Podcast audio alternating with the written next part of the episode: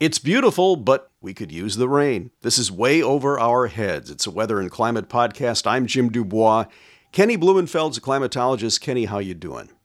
Oh, we're doing well. You're right. You nailed that one. It is beautiful. And we're getting kind of dry. Right, right. No, that was very noticeable. We were out in the garden this weekend, and we had to water, which is something we've done very infrequently this entire summer. But you can really, really detect that dryness now. We're running at a deficit now, or are we still ahead for the year, at least in the Twin Cities, in terms of precipitation?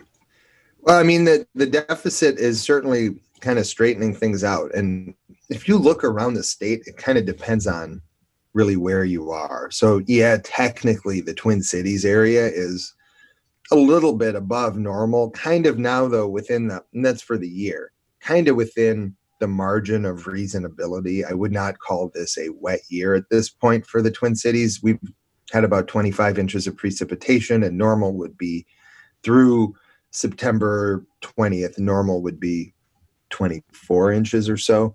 So that's not a huge margin, but we're behind for September. You know, normally we'd have over 2 inches of precipitation in the Twin Cities, and we've got just 2/3 of an inch. So we're way down. We're, you know, 1.33 inches or so, 1.4 inches down already this month. So it's been a dry month, and that's sort of put a dent in the lead that we had in terms of a precipitation surplus. But it's not just us. I mean, it has been dry kind of everywhere in the state. There aren't any really big wet September rainfall systems to speak of. We haven't had anywhere. The thunderstorm activity really kind of calmed down after about the first several days of the month, and it's been dry. I mean, we're on this run now. If you look at, you know, we could go just about anywhere. We could go to St. Cloud, and there's really only been measurable precipitation 1, 2, 3, 4. Maybe 4 or 5 days this month, and we're 20 days in. That's pretty low. And the precipitation that we've gotten, again, hasn't been really very impressive. So it's, we're behind. It's dry. It's not an urgent drought yet. And the reason, Jim, is because, well, there's not as much sunlight. It's not as hot. We're not evaporating the water that's in the system. We're not losing it through evaporation and evapotranspiration nearly as quickly. And so you can withstand a September dry spell a little bit longer than one in July before you get into kind of urgent drought conditions. But yeah, it's, you know, without rain, it's going to keep seeming sort of dusty and a little bit, you know, the grass gets that kind of pokey, sharp feeling. I don't know if you noticed that. Yes. Well, we're recording this on Monday, the 21st of September. Of course, this is the last day of summer. We did note, of course, that meteorological summer ended on the 31st of August, so we've been in meteorological fall for the last couple of weeks, but we are now approaching the autumnal equinox that happens tomorrow. And what exactly is the equinox, Kenny? I mean, you know, you can sort of take the word apart. You know, you have equi, day and night. Essentially, what's happening is, you know, the Earth is tilted on its axis, and the axis is, 23.5 degrees of tilt. And as we then make our orbital path around the sun, the different sides of the Earth are exposed to more and less of that sunlight, depending on where you are in the path around the sun. So we are, you know, in that fall period where the sun's rays are right now going to be centered right on the equator, basically cutting the Earth in north and south halves.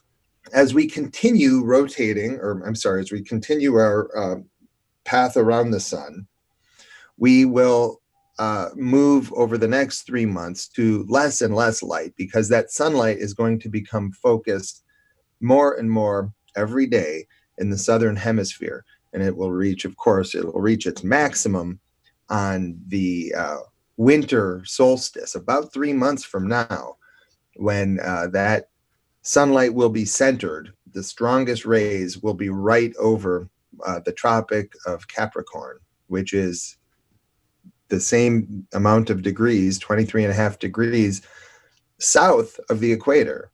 It's a, you know, a little seasonal bliss that we have here. We get 12 hours of day and 12 hours of night on the equinox. And then, Jim, you can just start counting the minutes, because it's going to start tilting more night, less day, more night, less day. And of course, this is why we have the seasons shifting the way they do. The sunlight gets weaker. The days also get shorter. Those forces conspire to bring us winter. Well, not my favorite time of the year, winter, as you know, Kenny, and our listeners know. But we do have what's going to be a fabulous week ahead, at least in terms of the kind of weather I like.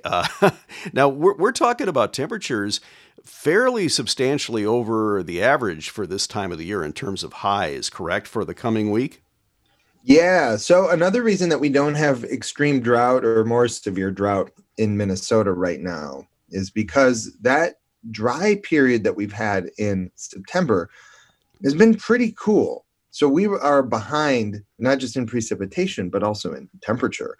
Most parts of Minnesota are between 3.5 and 5 or 5.5 degrees cooler than normal for September.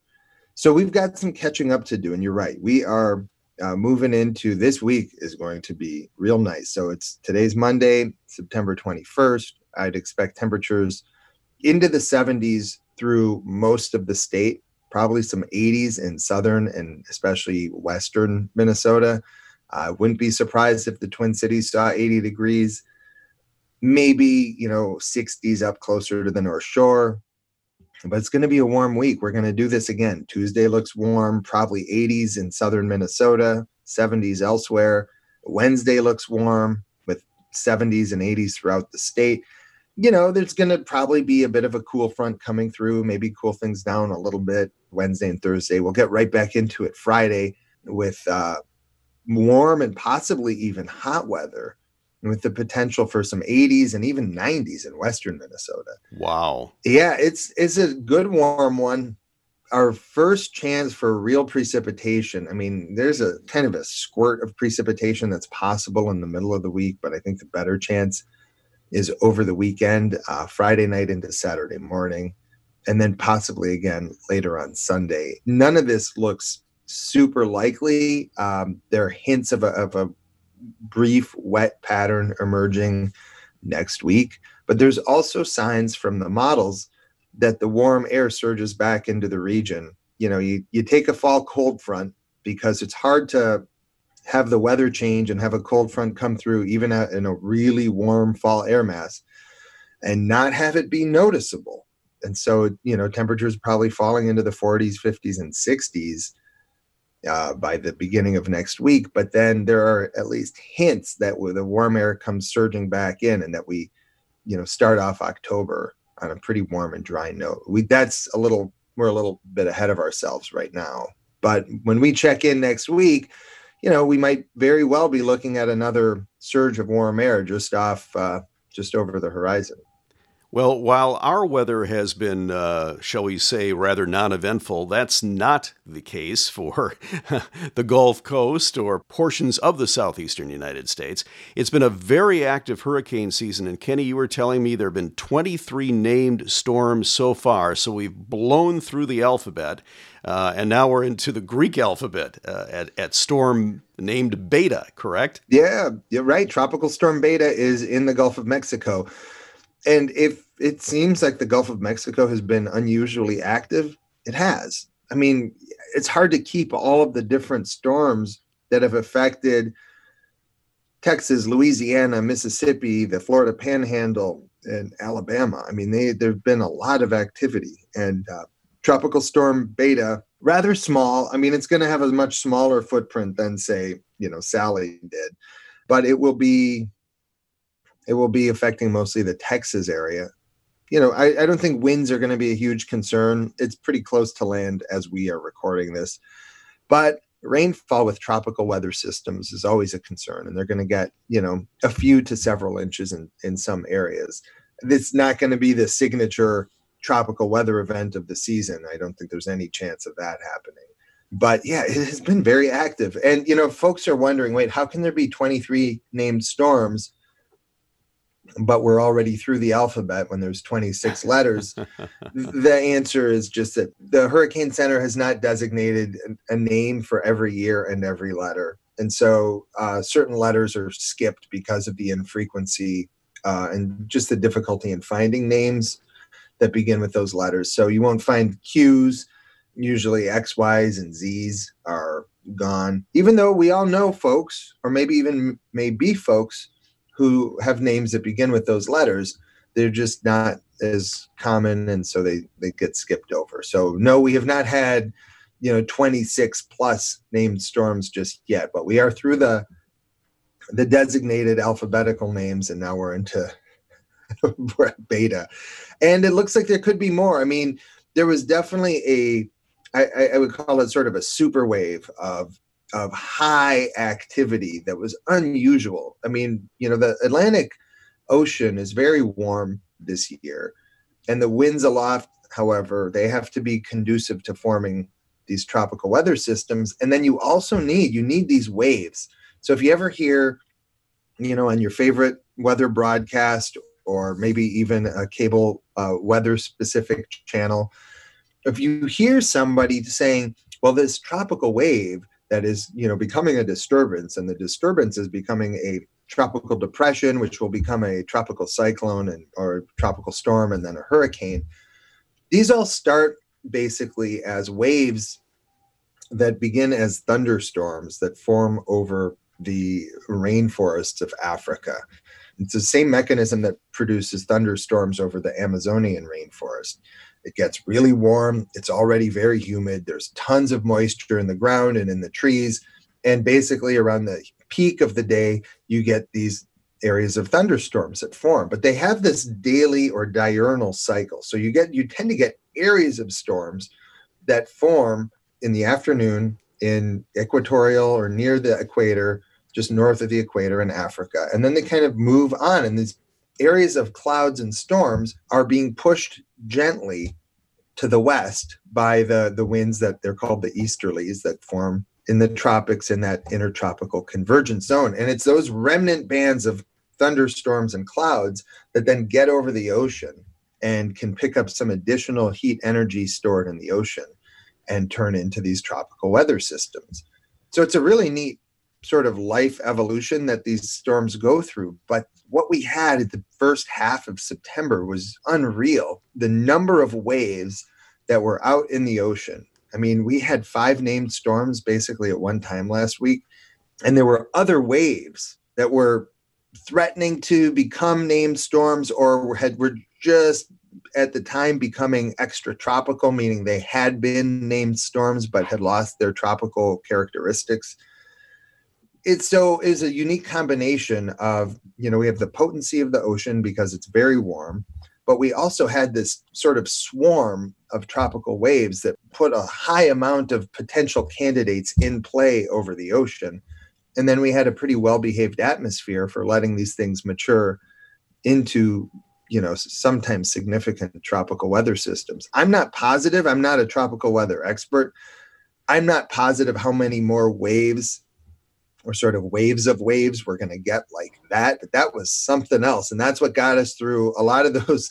That's what got us through the kind of bottom part of the alphabet there. And yeah, we'll see that it's completely plausible that we'll have tropical weather systems into and even through October. The season really generally starts to wind down once you get into the second half of October.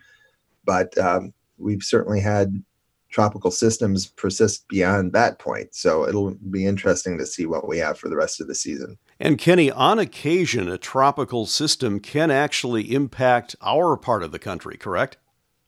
Yeah, I mean, and not just from the Atlantic, but sometimes those Pacific weather systems will come in, you know, in Baja. They often come, you know, most frequently, they form off the coast of Mexico and they just head west and don't affect us at all. But the ones that kind of get caught in a southerly flow pattern will then turn up towards Baja, you know, the little peninsula that juts out from the bottom of California. And then the moisture from those will surge into the southern U.S. and in certain configurations will get then lifted up into our region, especially if the winds aloft are coming out of the southwest and dip all the way down to, say, you know, the Sonora Desert region. If they do that, then we have a pretty clear path to getting tropical moisture. But more frequently, these systems come into from the Atlantic into the Gulf of Mexico. And it's the ones that are really kind of chugging northward that have the best chance of either hitting us with their moisture or even affecting us directly, as we saw with Tropical Storm Cristobal back in June this year, where southeastern Minnesota actually got hit by the rain shield from the tropical weather system. Well, none of that coming our way, at least for now, but we could use the rain, so I guess if there are any remnants of tropical storms that would bring precipitation, that's something that could be potentially welcome in this area. Yeah, we could. I mean, it could be, you know, the other side of that coin, Jim, is that when these systems do give us a boost of moisture, it's often a very large drink of water and someone gets, you know, absolutely smothered with too much precipitation. So in other words, not an ideal watering. No, it could be excessive. Well, usually what happens is for most people, it is an ideal watering. You get 1, 2, maybe 3 inches of precipitation, and everyone, you know, that would be pretty good right now. But then you also get this stripe where we got, you know, 8 inches. That nobody ever wants that, and that's sort of what happened in the mega rainfall event of August 2007. We had remnant tropical moisture from Aaron, a sort of defunct tropical storm, but that moisture came up into our region and then seeded a band of thunderstorms. Now, in the Twin Cities area, we got 1 to 2 inches of rain, and it had been a pretty dry summer. I mean, August was definitely turning it around, but we got a good watering here, but they got overwatered in southeast Minnesota, where there was severe flooding, record rainfall, statewide all-time record rainfall. There were fatalities. There were roads that were completely washed out and destroyed. There were landslides. And that's the kind of thing that, you know, it's extreme, but that's one of the issues when you do get those tropical systems. But it'll be interesting. We don't know, Jim, if there are 1, 2, 5, or 9, or 19 additional tropical storms to form yet this fall. But anything that comes into the Gulf of Mexico, especially if we're in kind of a groggy, slow-moving weather pattern, those would be the candidates, especially the farther west in the Gulf of Mexico the moisture goes, the better the chance is that it could get drawn up into a weather system up here. I mean, it's not all that common, but it does happen. So, Kenny, what does the week ahead look like for us? Ooh, well, this is the Jim Dubois special. It is it's going to be summer-like. I mean, there won't be much humidity, but you will definitely feel the warmth. And the only thing keeping it at bay is that we still have a veneer of haze that's filtering some of the sunlight out because of the smoke and the fires out west. And there's still some pretty large forest fires raging in the Pacific Northwest region, and that's actually affecting our weather downstream here. But even with smoke, temperatures in the 70s and 80s in southern Minnesota, maybe some 90s in southwestern Minnesota, and I mean multiple times this week. And in northern and northeastern Minnesota, I would expect temperatures in the, well, probably in the 70s in the northwest part of the state, in the 60s and 70s in the northeast part of the state. It's always a little cooler near Lake Superior, but it's going to be quite a week. No really important changes until we get into the weekend, when we could see some rain and when temperatures will drop a bit for a few days. But by and large, this is going to be a warm, generally fair weather week. We'll dry out some more. Great time to be outside. You know, you probably need to bring extra water because the air's pretty dry, and you'll kind of notice that. But yeah, great week. And then maybe some rain over the weekend. Well, enjoy this wonderful start to fall. We'll circle back with you, Kenny, next week. Have a great week. Thank you. You also, Jim. We'll talk to you next time. This is Way Over Our Heads, a weather and climate podcast. I'm Jim Dubois. Kenny Blumenfeld's a climatologist. We'll talk to you next time.